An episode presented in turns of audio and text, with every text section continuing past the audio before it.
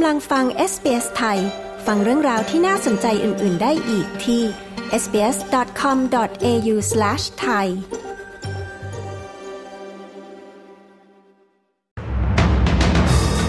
ไฟป่าในชิลีฆ่าชีวิตผู้คน 64 ราย ผู้นำชิลีเผยอาจพบผู้เสียชีวิตเพิ่ม พล่าสุดพบชาวออสเตรเลียส่วนใหญ่สนับสนุนการเปลี่ยนแปลง แผนลดภาษีขั้นที่ 3 นายกเศรษฐามองจีน ชิงกางเกงช้างไปผลิตขายเป็นบทเรียนให้ไทยแก้ไขเรื่องลิขสิทธิ์ ติดตามสรุปข่าวรอบวันจากเอสเสไทย 5 กุมภาพันธ์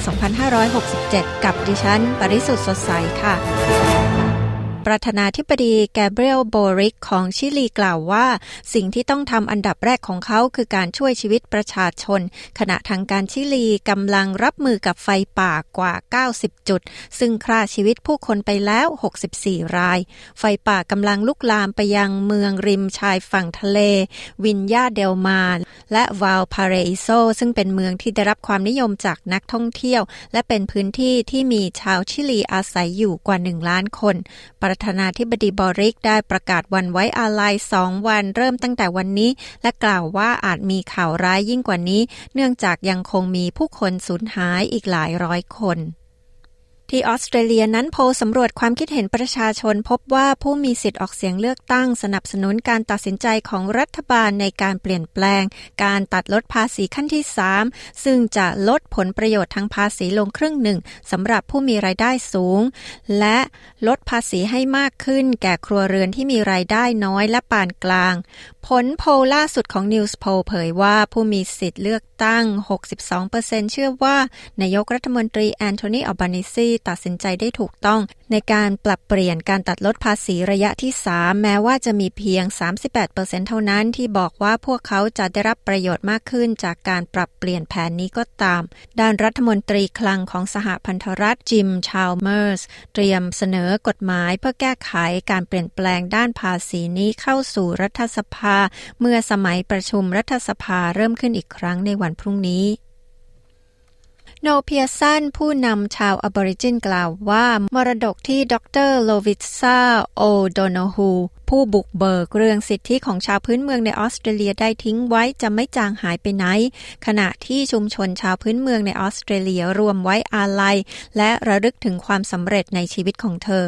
ดร.โอดอนาฮูเสียชีวิตลงในวัย 91 ปีที่แอดเดเลดเมื่อสุดสัปดาห์ที่ผ่านมา เธอเป็นชาวอบอริจินคนแรกที่ได้รับการฝึกอบรมเป็นพยาบาล และยังมีบทบาทในการล็อบบี้เรื่องสิทธิของชาวพื้นเมืองต่อที่ดิน และเป็นประธานผู้ก่อตั้งคณะกรรมการ ชาวอบอริจิน และชาวช่องแคบทอร์เรส หรือเอดซิกด้วย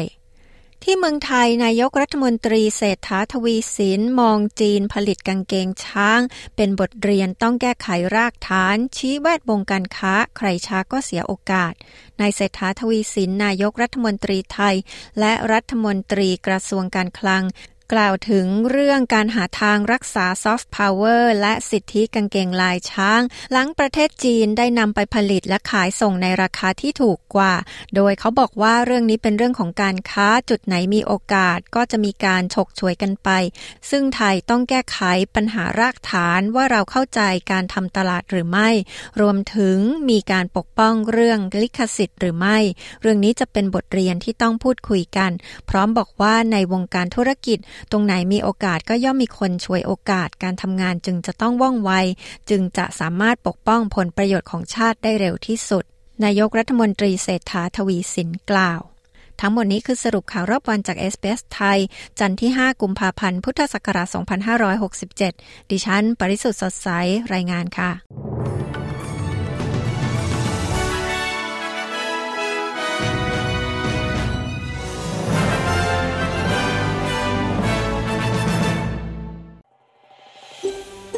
การฟังเรื่องราวน่าสนใจแบบนี้อีกใช่ไหม